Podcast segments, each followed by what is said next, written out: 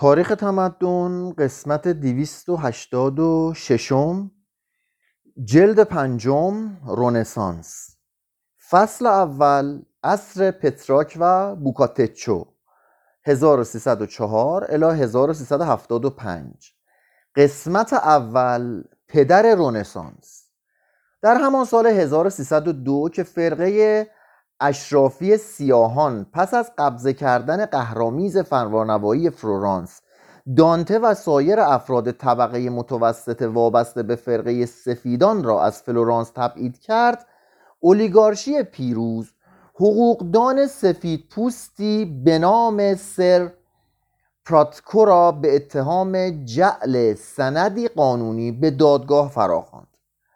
پتراکو که این اتهام را وسیله‌ای برای پایان دادن به زندگی سیاسی خود می‌دانست از حضور در دادگاه سر باز زد.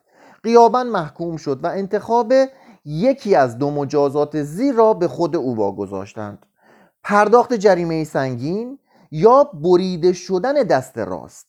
اما چون او همچنان از حضور در دادگاه سرباز می‌زد از فلورانس تبعید شد و اموالش نیز مصادره گشت. پتراکو همراه با همسر جوانش به آرتتسو گریخت. دو سال بعد در آنجا فرانچسکو پتراکا به دنیا آمد. شهر کوچک آرتتسو که اهالی آن اغلب از طرفداران فرقه سیاسی گیبلین ها بودند یا متحد سیاسی امپراتوران.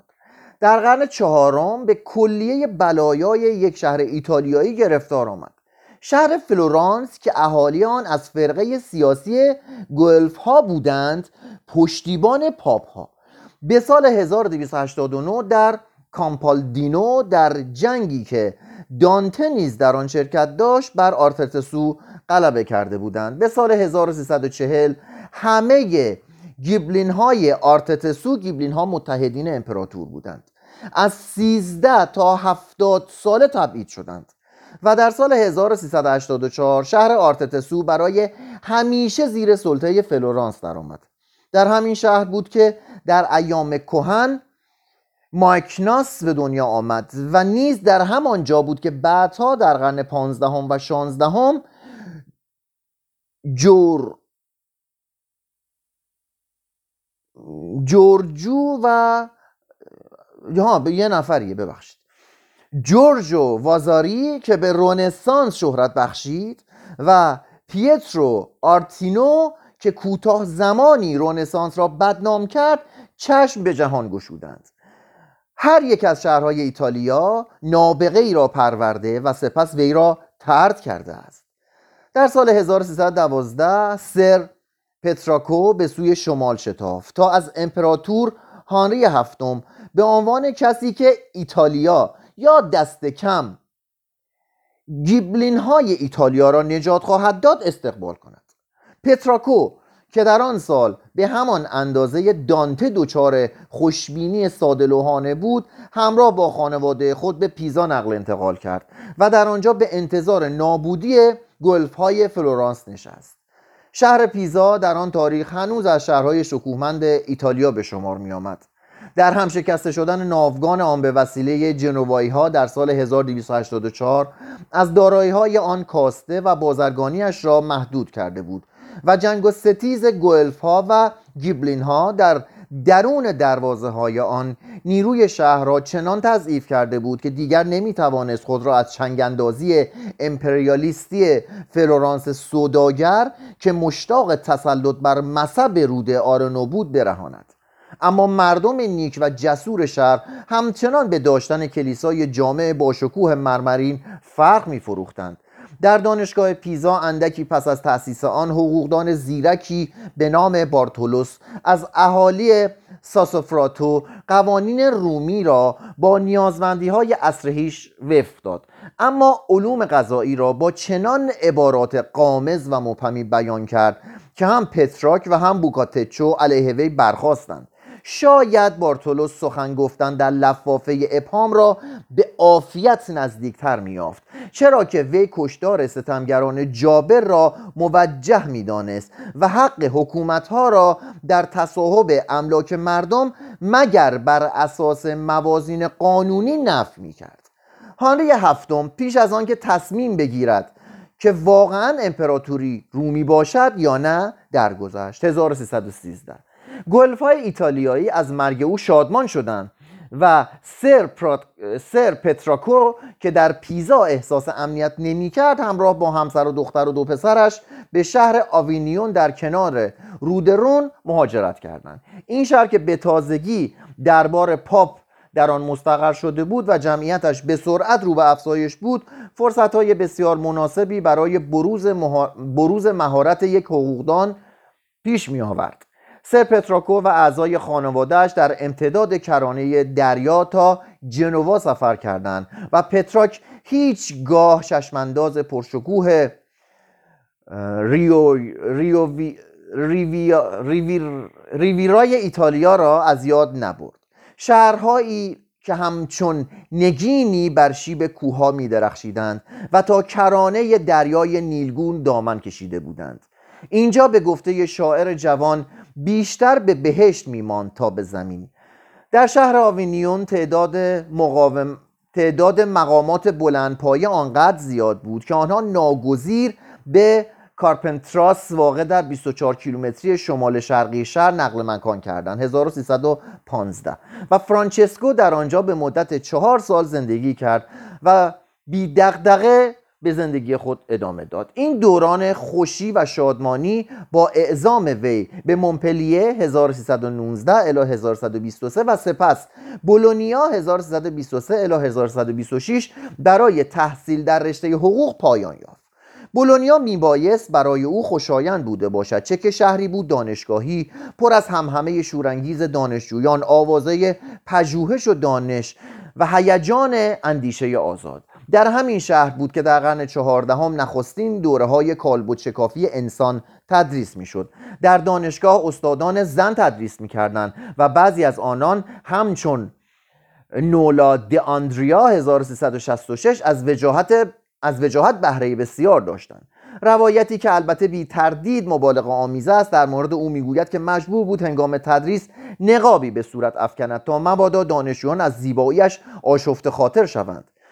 جامعه بولونیا از نخستین جوامعی بود که خود را از یوغ امپراتوری مقدس روم رهانیده و خودمختاری خیش را اعلام کرده بود. این جامعه از سال 1153 برای خود فرماندار برگزیده و به مدت دو قرن حکومت دموکراتیک خود را حفظ کرده بود. اما در سال 1325 سالی که پتراک در آنجا به سر می برد متحمل چنان شکست فاجعه آمیزی از مدنا شد که ناگزیر به زیر لوای پاپ پناه برد. در سال 1127 نماینده پاپ را به عنوان فرماندار خود پذیرفت. همین پیش آمد ماجرای تلخ بسیاری را با خود به همراه آورد. پتراک روح و فضای جامعه بولونیا را دوست داشت اما از تحصیل در رشته حقوق بیزار بود. فرا گرفتن هنری که نمی بایست در کاربرد آن نادرستی به خرج دهم. اما امیدی نیز نداشتم که بتوان جز به نادرستی به کارش بست. برای من دردناکتر و غیر قابل تحمل بود. تنها چیزی که در رساله های حقوقی برایش مهم و جالب می نمود ارجاعات بیشمار آنها به روم باستان بود. به جای مطالعه علم حقوق تا آنجا که می‌توانست به خواندن آثار ویرژیل سیسرون و سنکا پرداخت. مطالعه این آثار دنیای تازه از فلسفه و ادبیات به روی او گشود. بدین ترتیب وی اندک اندک به شیوه آنان میاندیشید و رویای آن در سر میپرورد که چون آنان بنویسد. چون والدینش درگذشتن 1326 تحصیل حقوق را رها کرد به آوینیون بازگشت و غرق در مطالعه اشعار کلاسیک و گرفتار عشقی شورانگیز شد. خود می‌گوید که در روز جمعه مبارک با زنی برخورد کرد که زیبایی فریبندهش باعث شد که او سرشناسترین شاعر عصر خیش شود. وی این زن را با ریزکاری های دلانگیز توصیف می کرد اما چنان ماهرانه هویت او را پنهان نگاه داشت که حتی دوستانش او را زاییده خیال شاعر پنداشتند. و تمامی شور و احساس او را ضرورتهایی شاعرانه قلمداد کردند. با این همه در برگ اول نسخه از کتاب ویرژیل خود که در کتابخانه آمبروزیان میلان با نهایت دقت از آن نگهداری می شود هنوز می توان کلمات زیر را که او به خط خود در سال 1348 نوشته است دید. این لورا که بود؟ در سوم ماه آوریل 1348 نامه زنی موسوم به لورا دوسات همسر کنت اوگدوسات که برای او دوازده فرزند به دنیا آورده بود در شهر آوینیون بایگانی شد. ظاهرا این بانو همان عشق شاعر و شوهرش نیز احتمالا یکی از اجداد دور مشهورترین سادیست تاریخ بوده است. تابلو مینیاتوری منتسب به سیمون مارتینی که اکنون در کتابخانه لورنس فلورانس نگهداری می شود طبق روایت تصویری از چهره لورای محبوب پتراک است. ما از اینکه لورا را به هنگام نخستین دیدارش با پتراک زنی شوهردار یا مادری جوان بوده آگاه نیستیم. در هر حال لورا ظاهرا ستایش های او را با متانت میپذیرد. از او فاصله می‌گیرد و با دامن کشی های خود به شوریدگی او دامن می‌زند. پتراک از این بیمناک است که به زودی چهار پایان نیز نعره های شعرگونه برکشند. در طی 21 سال بعد 207 غزل و قطعه و اشعار متنوع دیگر در وصف لورا که هنوز زنده بود و بچه پشت بچه پشت بچه می آورد سرود. هیچ کس از این نکته که سراینده چون تنها راه پیشرفت را در چسباندن خود به کلیسا یافته بود و خود را به هیئت کشیشان درآورده بود تا مبلغی ناچیز به عنوان مستمری از کلیسا بگیرد آزرد و آشفته نشد.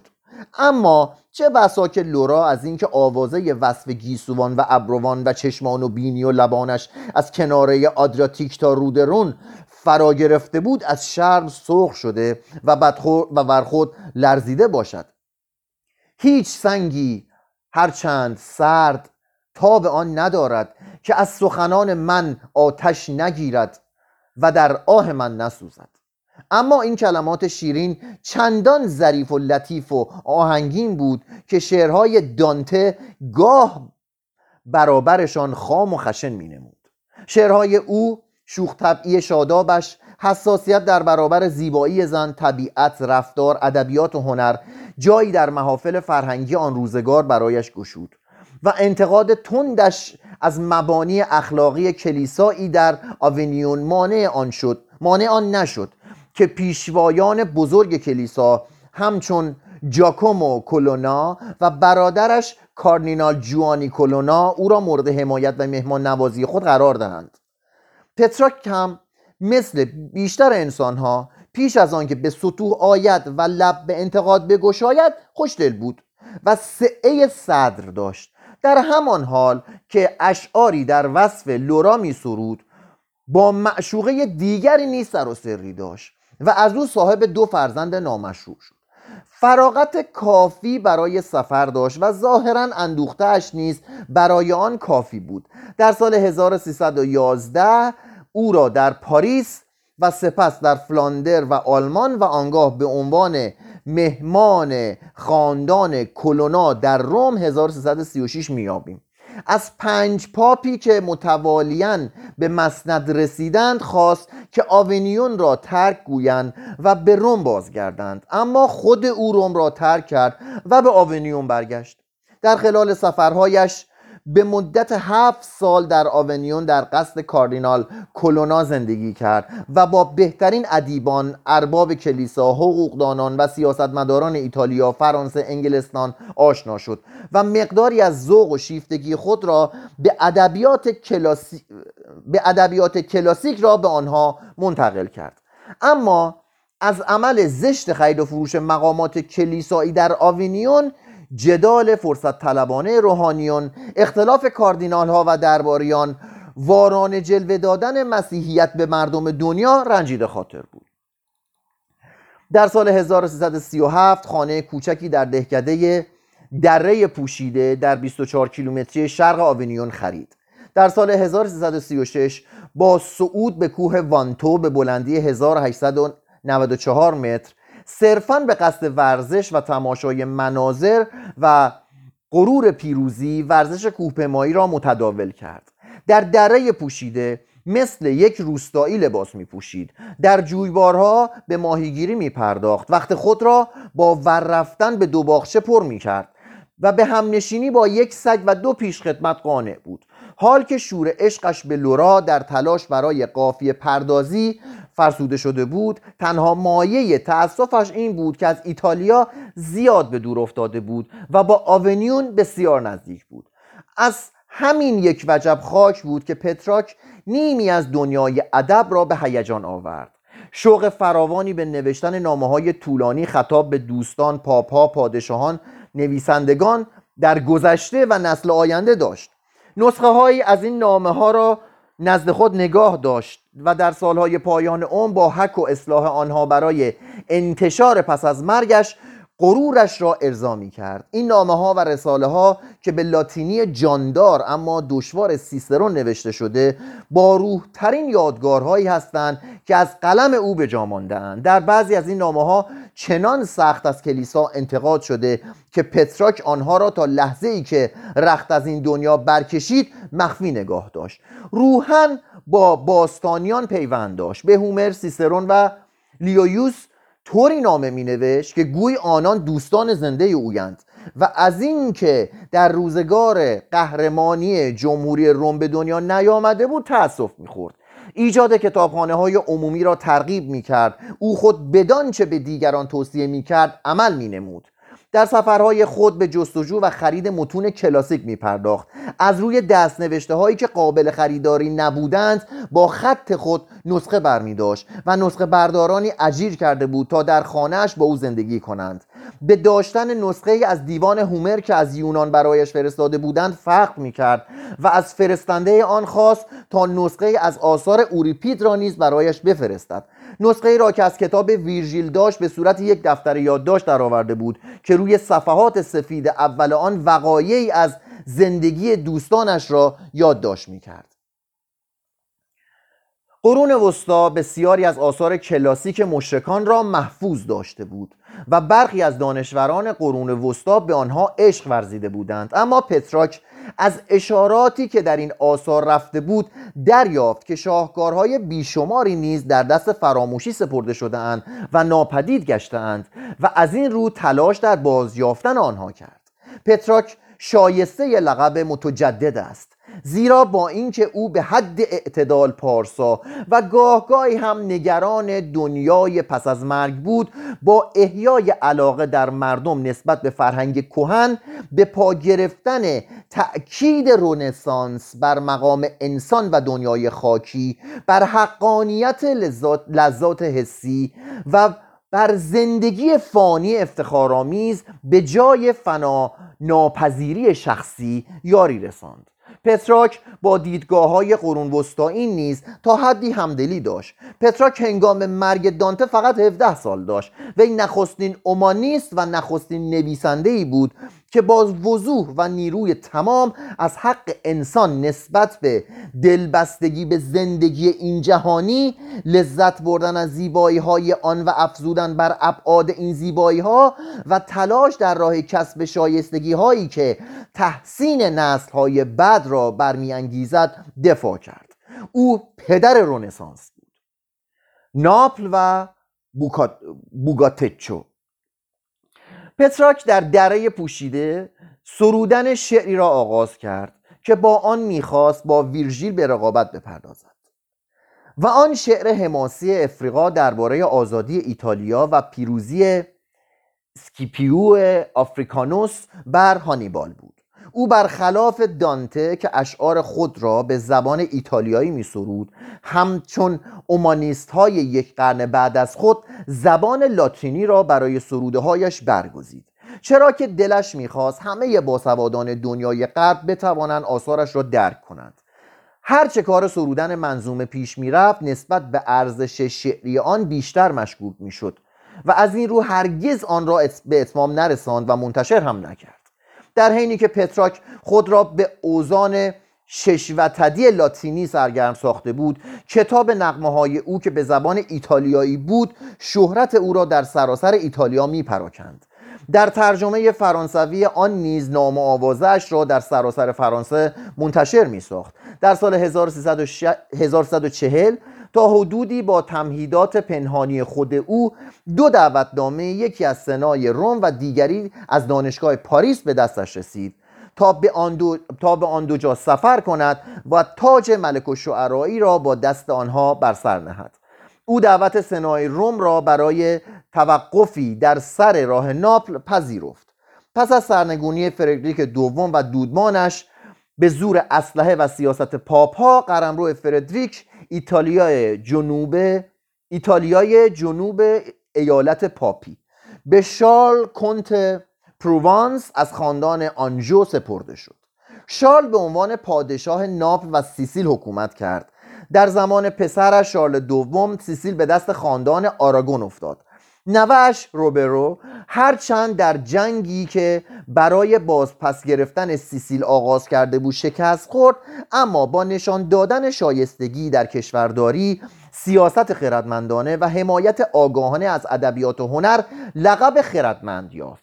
قلمرو و فرمانروایی او از نظر صنعتی ضعیف بود و کشاورزی آن زیر سلطه مالکان کوتهبینی قرار داشت که چون امروز دهقانان را تا آستانه انقلاب استثمار می کردند. اما رونق بازرگانی ناپل چنان درآمدی آید دربار می کرد که کاخ سلطنتی او به صورت کانون جشن و سرور مدام درآمده بود مردم مرفه نیز از دربار تقلید می‌کردند. در ناپل زندگی دلپذیر و اخلاقیات به نحو راحت طلبانه بی, و بی قید و بند بود.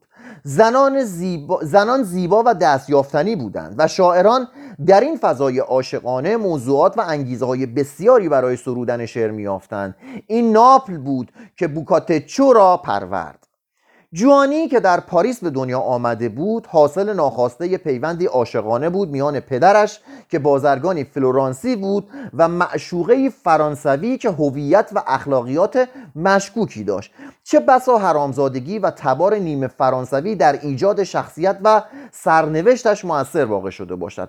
در دوران طفولیت او را به چرتالدو نزدیک فلورانس بردند و در آنجا زیر دست نامادری دوران کودکی رنجباری را گذراند. در ده سالگی 1323 به ناپل اعزام شد تا به کارآموزی در امور مالی و بازرگانی بپردازد. چیزی نگذشت که او هم همان گونه که پترارک از علم حقوق بیزار شده بود از کار تجارت منزجر شد.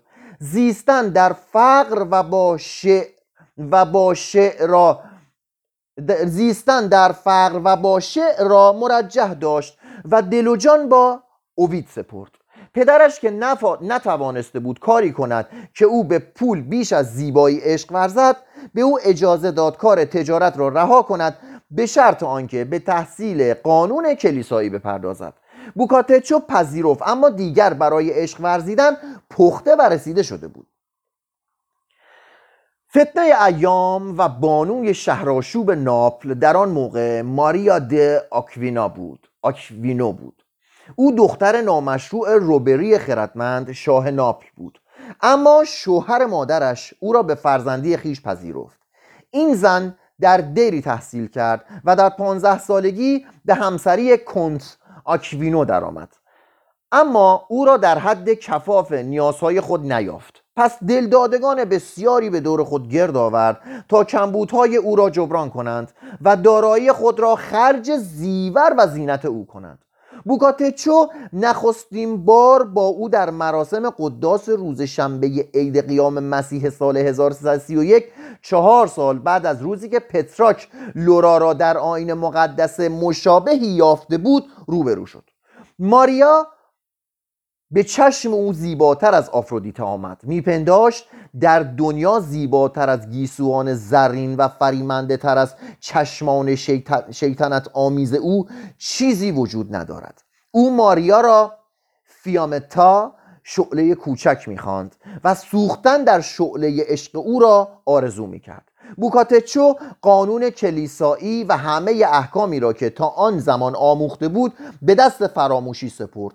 ماها فقط در اندیشه چگونگی نزدیک شدن به او بود. تنها به این امید به کلیسا می‌رفت که او را در آنجا ببیند و در برابر پنجره اتاق او در خیابان پرسه می‌زد. چون شنید که ماریا در بایایی به سر می‌برد به آنجا رفت. پنج سال تمام سایه به سایه دنبالش کرد. ماریا تا توهی شدن کیسه سایر دلدادگان او تا ماریا تا توهی شدن کیسه سایر دلدادگان او را در انتظار نگاه داشت. آنگاه به او اجازه نزدیک شدن داد. یک سال معاشقه پنهانی پرخرج آتش هوس را سرد کرد. ماریا بهانه می گرفت که او به زنان دیگر نظر دارد و از سوی نیز اندک اندک اندوخته بوگاتچو هم ته می کشید شعله کوچک در پی طعمه دیگر بود و این بود که بوگاتچو از او دست شست و به شعر پناه آورد.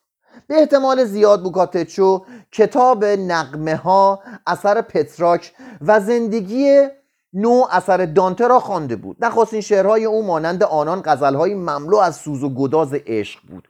بیشتر این اشعار خطاب به فیامتا شعله کوچک و پاره از آنها در وصف شعله های کوچکتر بود. بوکاتچو برای فیامتا قطعه دراز ملالاوری به نصر نوشت فیلوکوپو که از یک داستان عاشقانه قرون وسطایی گل و گل سفید اقتباس کرده بود.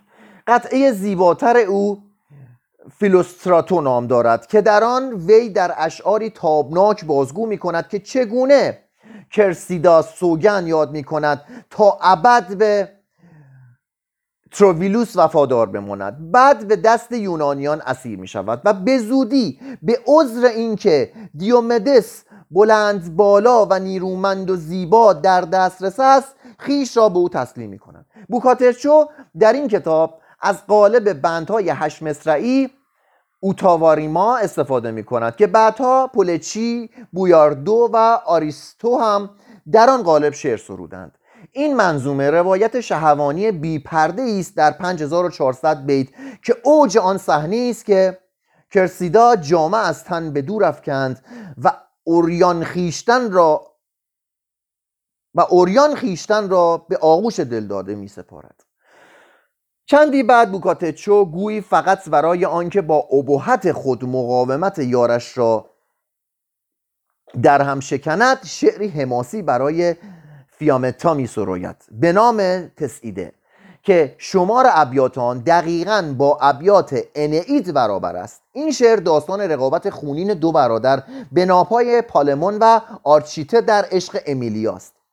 برادر پیروز در آغوش پرمهر معشوق جان می سپارد و امیلیا پس از مدتی رویگردانی برادر مغلوب را به خود میپذیرد اما حتی وصف عشق حماسی نیست از خواندن نیمی از 9896 بیت شعر ملال و دلزدگی به بار می آورد به همین لحاظ است که خواننده انگلیسی به مطالعه خلاصه ای از این داستان که چاسر با مهارت و نکته سنجی خاص خود تحت عنوان قصه پهلوان پرداخته خود را قانع می سازد در اوایل سال 1341 بوکاتچو ناپل را به قصد فلورانس ترک کرد. دو ماه بعد پتراک به دربار روبرو شاه ناپل فرود آمد. وی چندی در پناه دربار سلطنتی آسود و آنگاه در جستجوی تاج افتخار عزم روم کرد. فصل بعد ملک و شعرا. یعنی قسمت بعد. تو همون فصل اولی من روم پای تخت دنیای رقتانگیزی بود. با انتقال مقر پاپا به آونیون در سال 1309 دیگر منبع درآمدی نمانده بود تا حتی رونق اندکی را که شهر در قرن سیزدهم به خود دیده بود تامین کند. شبانان گله های خود را در دامنه های تپای هفتگانه به چرا می بردن گدایان در معابر شهر پرسه می زدن و راهزنان در راهها به کمین نشسته بودند. زنان ربوده می شدن به راهبه ها تجاوز می شد و زایران قارت می شدن هر کسی سلاحی با خود داشت خانواده های اشرافی قدیمی هر کس سلاحی با خود داشت. خانواده های اشرافی قدیمی برای به دست آوردن تفوق سیاسی در سنای اولیگارشیک که بر روم حاکم بود با زور و نیرنگ به جان هم افتاده بودند. طبقات متوسط کوچک و ناتوان بودند و توده مردم در چنان فقر تقدیر کنندهی به سر می بردند که نمی توانستند حکومتی را خود برقرار کنند. رومیان هنوز معتقد بودند که روم بار دیگر روزی پایتخت سیاسی و معنوی جهان خواهد شد و بربرهای آنسوی کوههای آلپ برای امپراتوران و پاپا باج و خراج خواهند فرستاد. هنوز در گوشه و کنار کسانی بودند که سهم ولو اندک در راه هنر بپردازند. سنای روم اندیشید که شایسته برتری دیرین روم این است که تاج افتخار بر سر مردی نهد که به اعتقاد همگان سرآمد شاعران کشور و عصر خیش بود. بدین ترتیب در روز 8 آوریل 1141 پترارک را تا پله های کاپیتول مشایعت کردند. در آنجا تاج گلی بر سرش نهاده شد. از آن روز به بعد پترارک شهرتی تازه و دشمنانی تازه یافت. رقیبانش به نیش قلمهای خود به نیش قلم های خود تاج گلش را پرپر می کردن اما پادشاهان و پاپ‌ها شادمانه او را در دربارهای خود میپذیرفتند. چندین نگذشت که بوکاتچو نیز او را در ردیف مفاخر باستانی روم دانست و ایتالیا قره به آوازه او مدعی شد که ویرژیل از نو تولد یافته است. پتراک تا پایان زندگی همچنان خودپسند باقی ماند. هرچند اینک به جای ظاهر خود به کارهایش میبالید. او نیز مانند همه انسان ها از تحسین لذت می برد در آرزوی شهرت و جاودانگی ادبی بود. اندکی بر رقیبان رشک میورزید و خود را تا به آن حد پایین می آورد که به ناسزاگویی آنها پاسخ می‌داد.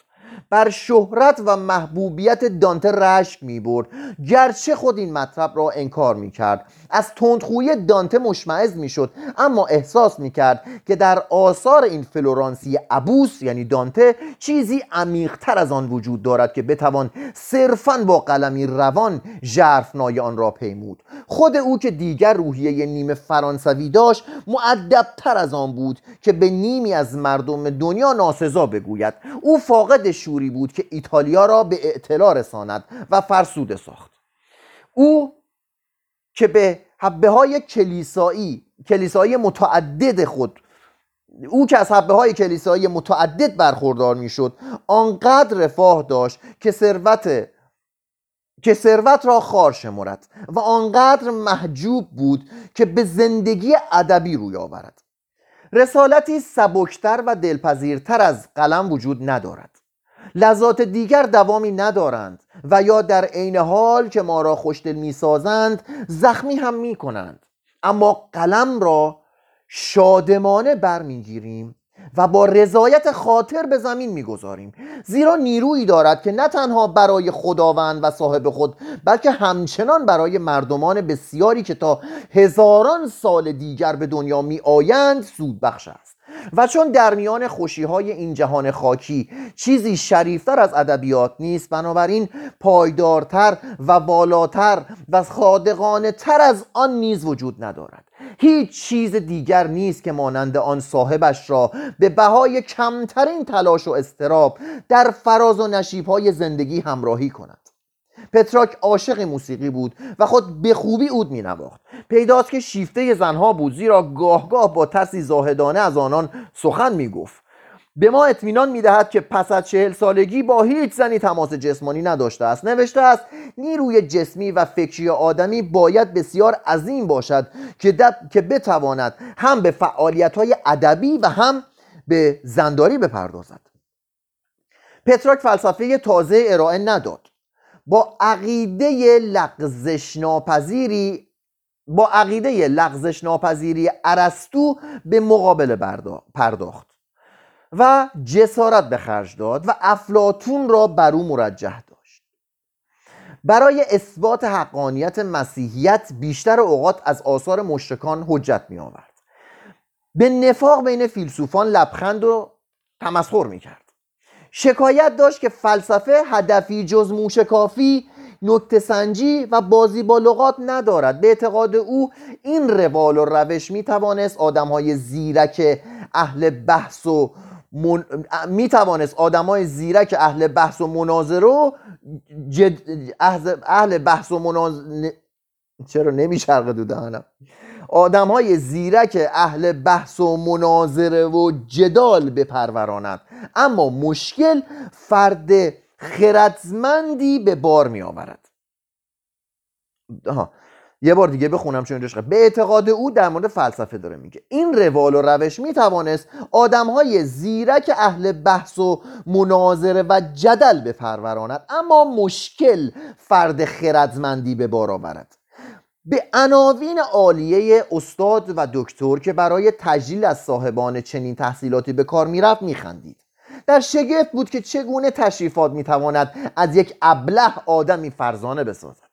با تفکری تقریبا امروزی طالعبینی کیمیاگری جنزدگی اعجوب پنداری پیشگویی تعبیر خواب و معجزات زمان خیش را ترد می کرد چندان شهامت داشت که اپیکور را در زمانه که نام اپیکور مترادف ملحد بود می ستود گاه گاه چون شکاکان سخن می گفت و به شکی دکارتی معترف بود. بی اعتماد به لیاقت خیش. شک را به جای حقیقت در آغوش می‌گیرم. چیزی را تایید نمی کنم و در درستی همه چیز مگر آن اموری که در آنها شک به, به مسابه توهین به مقدسات است شک دارم. هیچ گونه شکی نسبت به عقاید جزمی و کلیسا ابراز نمی داشت ملایمتر و آرامتر از آن بود که بتواند بدعت گذار باشد. مسیحیت به نظر او پیشرفت اخلاقی بیچون و چرایی نسبت به شرک بود و امید داشت که این امر مقدور باشد که مردم به تحصیل و مطالعه روی آورند بی آنکه مسیحیت را رها کنند.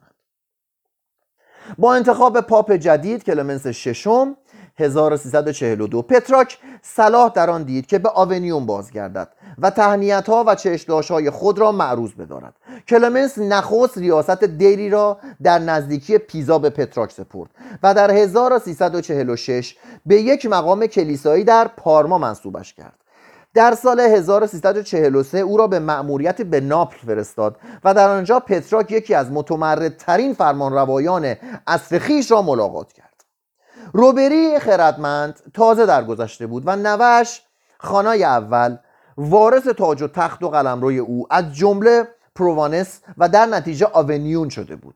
برای رضایت پدر به امزادش آندره پسر پادشاه مجارستان ازدواج کرده بود. آندره میپنداشت هم پادشاه و هم همبستر خانا شده است. اما فاسق خانا لویی اهل تارانتو او را کشت. 1345 و خود با ملک خانا ازدواج کرد. لویی برادر آندره که وارث تاج و تخت مجارستان شده بود به ایتالیا لشکر کشید و ناپل را به تصرف خود درآورد. 1348 خانا به آوینیون گریخت و آن شهر را به بهای 800 هزار فلورین یا دو میلیون دلار به پول 100 سال پیش به دستگاه پاپی فروخت. کلمنس خانا را بیگناه اعلام کرد. ازدواج او را تطهیر کرد و به متجاوز دستور داد به مجارستان بازگردد. شاه لوی فرمان او را نادیده گرفت. اما تا اون 1128 سپاه او را چنان تار و کرد که مجبور به عقب نشینی شد. خانا بار دیگر به تاج و تخت رسید. 1152 و با تجمل آمیخته به فساد به حکومت خود ادامه داد. تا سرانجام از جانب پاپ اوربانوس ششم معزول شد. 1380 حدود سی سال بعد. یک سال بعد توسط شارل سوم, سوم ناپل دستگیر شد و در سال 1382 به قتل رسید. پترارک فقط شاهد سرآغاز این ماجرای خونین در نخستین سال فرمانروایی خوانا بود. چیزی نگذشت که سرگردانی از سر گرفت. مدتی در پارما بعد در بولونیا و سپس در 1345 در ورونا به سر برد. در آنجا در کتابخانه کلیسایی دستنوشتایی از نامه های گمشده سیسرون به آتیکوس بروتوس و کووینتوس را پیدا کرد. پیش از آن هم در 1333 در لیش خطابه از سیسرون را به نام پروآرخیا چکامه در مت شعر به دست آورده بود. این آثار از جمله گرانبهاترین یافته های ادبی در جستجوهای دوره رنسانس برای کشف آثار باستانی به شمار می آیند در زمان پتراک ورونا را باید در زمره شهرهای بزرگ و قدرتمند ایتالیا به حساب آورد. به واسطه تجارت پررونقی که از طریق رودخانه آدیجه با سرزمین های آنسوی کوههای آلپ داشت غنی بود. طی دوران فرمانروایی خاندان اسکالا به چنان درجه از قدرت و عظمت رسید که تفوق بازرگانی شهر ونیز را به مخاطره انداخت. پس از مرگ اتسلینو مخوف 1260 ماستینو دلا سکالا به عنوان فرماندار انتخاب شد.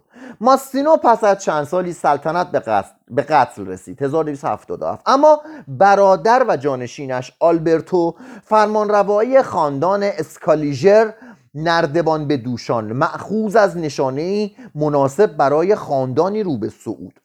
را با قدرت بنیان گذاشت و ورونا او را به اوج شکوفاییش در تاریخ رساندند. نیرومندترین فرد از مستبدان خاندان اسکالا کان گراند دل اسکالا بود که دربار خود را به صورت پناهگاه گیبلین های تبعیدی و معمن شاعران و ادیبان درآورد. گیبلین ها همونا بودن که طرفدار امپراتور بودن. در همین جا بود که دانته در طی چند سال با ناخشنودی پله های لرزان جلب حمایت سیاسی را پیمود. هنگامی که ماستینو دوم که سری بدان پرشوری نداشت جانشین کانگرانده شده ونیز به ورونا اعلام جنگ داد. فلورانس و میلان را نیز با خود متحد کرد و ورونا را مجبور کرد تا تمامی شهرهای تصرف شده را به استثنای یکی از آنها آزاد کند. کانگرانده دوم پل شکوهمند اسکالیجرو را بر روی رود آدیجه بنا کرد. این پل قوسی به دهانه 49 متر داشت که در آن زمان در دنیا نظیر نداشت. کانگرانده دوم به دست برادرش کونسینیوریو کشته شد و وی پس از کشتن برادر خردمندانه و با نیکوکاری فرمان روایی کرد و شکوهمندترین مقبره از مقابر معروف خاندان اسکالیژر را بنا کرد. پسران او تاج و تخت را بین خود تقسیم کردند و تا دم مرگ با هم به نزاع پرداختند. سرانجام در سال 1387 ورونا و ویچنستاد در دوکنشین میلان ادغام شدند. بخش بعدی انقلاب رینستو. در بازگشت به آوینیون و وکلوز 1345 تا 1147 پتراک با وجود اینکه هنوز از نعمت دوستی و دوستی با خانواده کلونا برخوردار شده بود چون شنید که در روم آتش انقلاب شورور شده و فرزند یک میخانه دار و یک زن رخشو افراد خاندان کلونا و اشراف دیگر را از قدرت برانداخته و جمهوری شکوهمند اسکاپیو برادران گراکوس و آرنالدو دابرشا را احیا کرده است شادمان شد.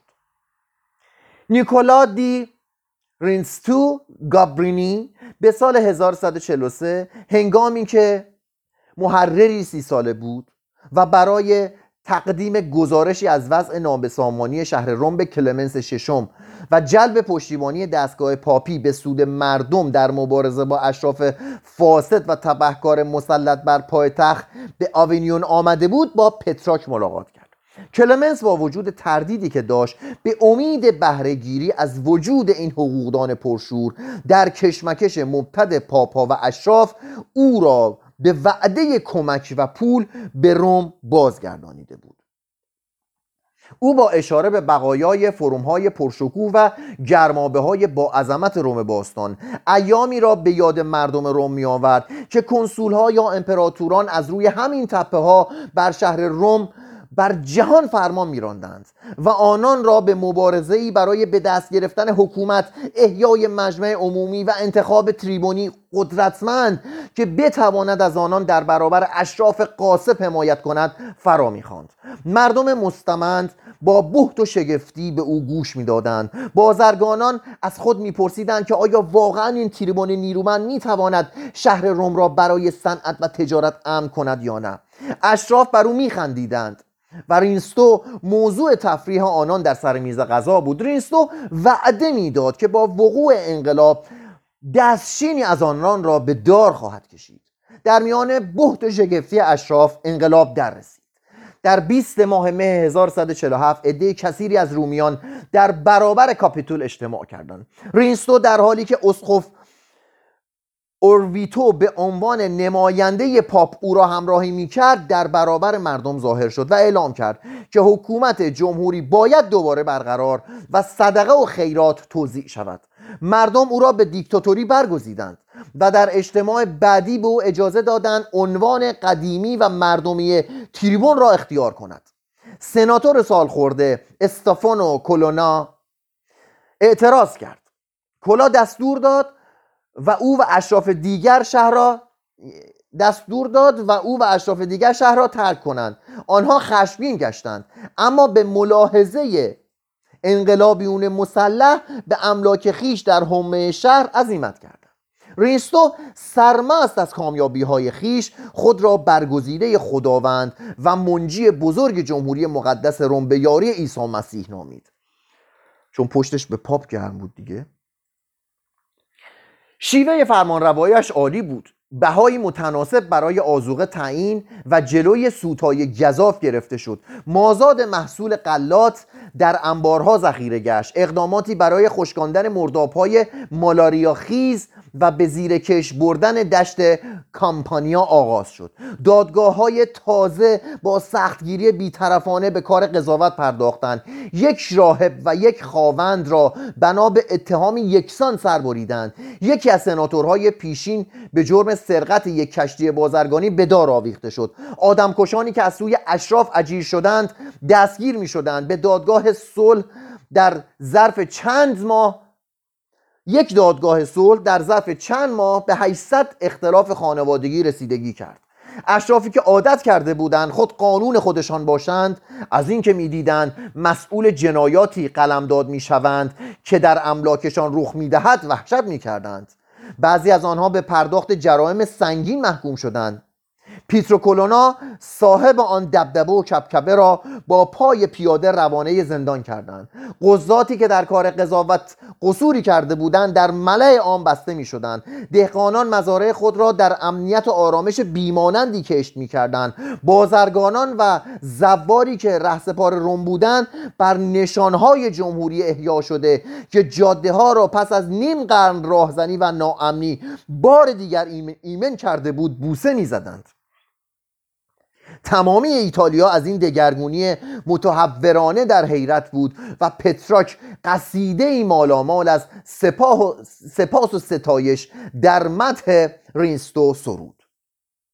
رینتسو با جسارت سیاستمندانه از فرصتی که به او رو کرده بود بهره گرفت. نمایندگانی به سراسر شبه جزیره ایتالیا گسیل داشت و از همه شهرها دعوت کرد. نمایندگانی اعزام دارند تا یک مجلس بزرگ برای متحد کردن و اداره سراسر ایتالیای مقدس به صورت فدراسیونی از شهرها تشکیل دهند و بار دیگر روم را به صورت پایتخت دنیا درآورند. او در برابر یک شورای مقدماتی از قضاتی که از سراسر ایتالیا گرد آمده بودند این پرسش را مطرح کرد. آیا جمهوری روم که اکنون دوباره سربلند کرده است می‌تواند به حق تمام امتیازات و اختیاراتی را که در دوران انحطاطش به مقامات دیگر واگذار شده باز پس گیرد؟ چون شورا پاسخ مثبت داد رینستو قانونی به تصویب مجمع عمومی رساند که, که به موجب آن تمامی این گونه اختیارات به حکومت جمهوری تفویض می‌شد. داره زیر پای پاپی که پشتش بود و می‌زنه. الان کلش می‌کنن این اعلامیه شکوهمند به سنت هزار ساله عدل و نصب و استفا و تاجگذاری یک سر پایان می‌داد. امپراتوری مقدس روم شهرهای خودمختار و قدرت سیاسی کلیسا را یکسان به مخاطره میانداخت. 25 واحد جغرافیایی نمایندگانی به مجلس رینستو فرستادند اما کشور شهرهای بزرگ ونیز فلورانس و میلان در سپردن اختیارات خود به حکومت فدرال مرکزی تردید کردند. کلمنس ششم از تقوای تریبون از مشارکت رسمی و صوری که برای اسقف اورویتو در اقتدار خویش قائل شده بود از امنیتی که برای زوار تامین می‌کرد و و نیز از وعده هایی که در مورد جشن بخششی پردرآمد در سال 1150 می‌داد خوشنود بود. اما کم کم داشت به این فکر میافتاد که آیا این جمهوری خواه خوشبین ایدئالیستی بی توجه به مسلحت ها و واقعیت ها نیست؟ که آنقدر پایش را از گلیمش درازتر خواهد کرد که سرانجام همه چیز را به نابودی خواهد کشاند؟ فرو ریختن این رویای طلایی چه دردناک و شگفتانگیز بود. قدرت همچون آزادی آزمایشی است که فقط عقلی سلیم از عهده آن برمیآید. ریستو خطیبی تواناتر از آن بود که بتواند دولت مردی واقع نگر باشد. اندک اندک عبارت پردازی های پرشکوه نویدها و ادعاهایش خودش را نیز باور آمد. عبارت عبارات رسایش مسمومش کرده بودند. موقعی که مجمع فدراتیو تشکیل شد اوت 1347 وی ترتیباتی فراهم کرده بود تا مجمع کار خود را با اعطای لقب سلحشوری به او آغاز کند. شامگاه آن روز همراه با اسکورت خود به تعمیرگاه کلیسای سانجوانی, لات... لاتران رفت و بدن خود را در آب حوز بزرگی که بر طبق روایات روایات قسطنطین شرک و گناهان خود را در آن شسته بود قوته ور ساخت. آنگاه در جامعه سپید سراسر شب را روی نیمکتی معمولی میان ستونهای کلیسا خوابید. صبح روز بعد طی فرمانی به مجمع و به همه مردم دنیا آزادی تمام شهرهای ایتالیا را اعلام داشت و به آنها شهروندی رومی اعطا کرد. لکن حق انتخابات حق انتخاب امپراتور را منحصرا برای مردم روم و ایتالیا محفوظ داشت. سپس شمشیرش را از نیام برکشید و آن را به سسوی ایتالیا به چرخش درآورد و به عنوان نماینده روم گفت آنجا به من تعلق دارد و آنجا و آنجا نیست دیگر کارش به گذاف گویی و گذاف کاری کشیده بود. بر اسب سپیدی سوار می‌شد و زیر پرچم سلطنتی در حالی که یکصد سرباز مسلح پیشا پیش او در حرکت بودند ردای حریر سپیدی بر حاشیه های طلایی بر تن در شهر گردش می‌کرد. وقتی استفانو کلونا حاشیه طلایی رداییش را به مسخره گرفت اعلام کرد که اشراف بر علیه او توطعه میچینند که احتمالا راست. دستور داد تنی چند از آنان را دستگیر کنند و با دست و پای زنجیر کرده تا کاپیتول بکشانند و به مجمع پیشنهاد کرد که سر آنان را از تن جدا کند. اما بعد آرام شد آنها را بخشود و در پایان به مقامات دولتی در کامپانیا منصوبشان کرد. آنها این عمل او را با گرد آوردن نیروی از سربازان مزدور علیه جمهوری پاداش دادند. ارتش مردمی شهر با آنان درگیر شد و شکستشان داد. استفانو کلونا و پسرش در جنگ کشته شدند. 20 نوامبر 1347 ریستو که با این پیروزی ها به اوج رفعت رسیده بود. نماینده پاپ را که قبلا در اختیارات و اقتدارات خود سهیم کرده بود روز به روز بیشتر نادیده گرفت و کنار گذاشت. کاردینال های ایتالیا و فرانسه به کلمنس هشدار دادند که یک ایتالیای متحد و از آن بیشتر یک امپراتوری که از روم اداره شود کلیسای ایتالیا را به صورت اسیر و زندانی دولت در خواهد آورد. روز هفتم اکتبر کلمنس طی حکمی کتبی سفیر خود تران دودو را معمور کرد تا به رینستو انتخابی میان یکی از دو راه زیرا پیشنهاد کند. یا قدرت خود را فقط به امور دنیوی شهر روم محدود کند یا از مقام خود برکنار رود. کلا پس از اندکی مقاومت تسلیم شد و وعده کرد فرمانبردار پاپ باشد. و فرمانهایی را که برای الغای امتیازات پاپی و امپراتوری صادر کرده بود ملغا کرد. کلمنس که هنوز آرامش خاطر نیافته بود. بران شد تا آن تریبون غیر قابل اعتماد را براندازد. در تاریخ 3 دسامبر توقی منتشر کرد که در آن کلا را به عنوان بدعتگذار و جنایتگار رسوا کرد و از مردم روم خواست تا او را ترد کنند. نماینده پا هشدار داد که چنانچه مردم او را ترد نکنند جشن بخشش برگزار نخواهد شد. در این اسنا اشراف سپاه دیگری تشخیص کردند و به سوی روم حرکت کردند. رینستو ناقوس خطر را به صدا درآورد و از مردم خواست تا سلاح برگیرند.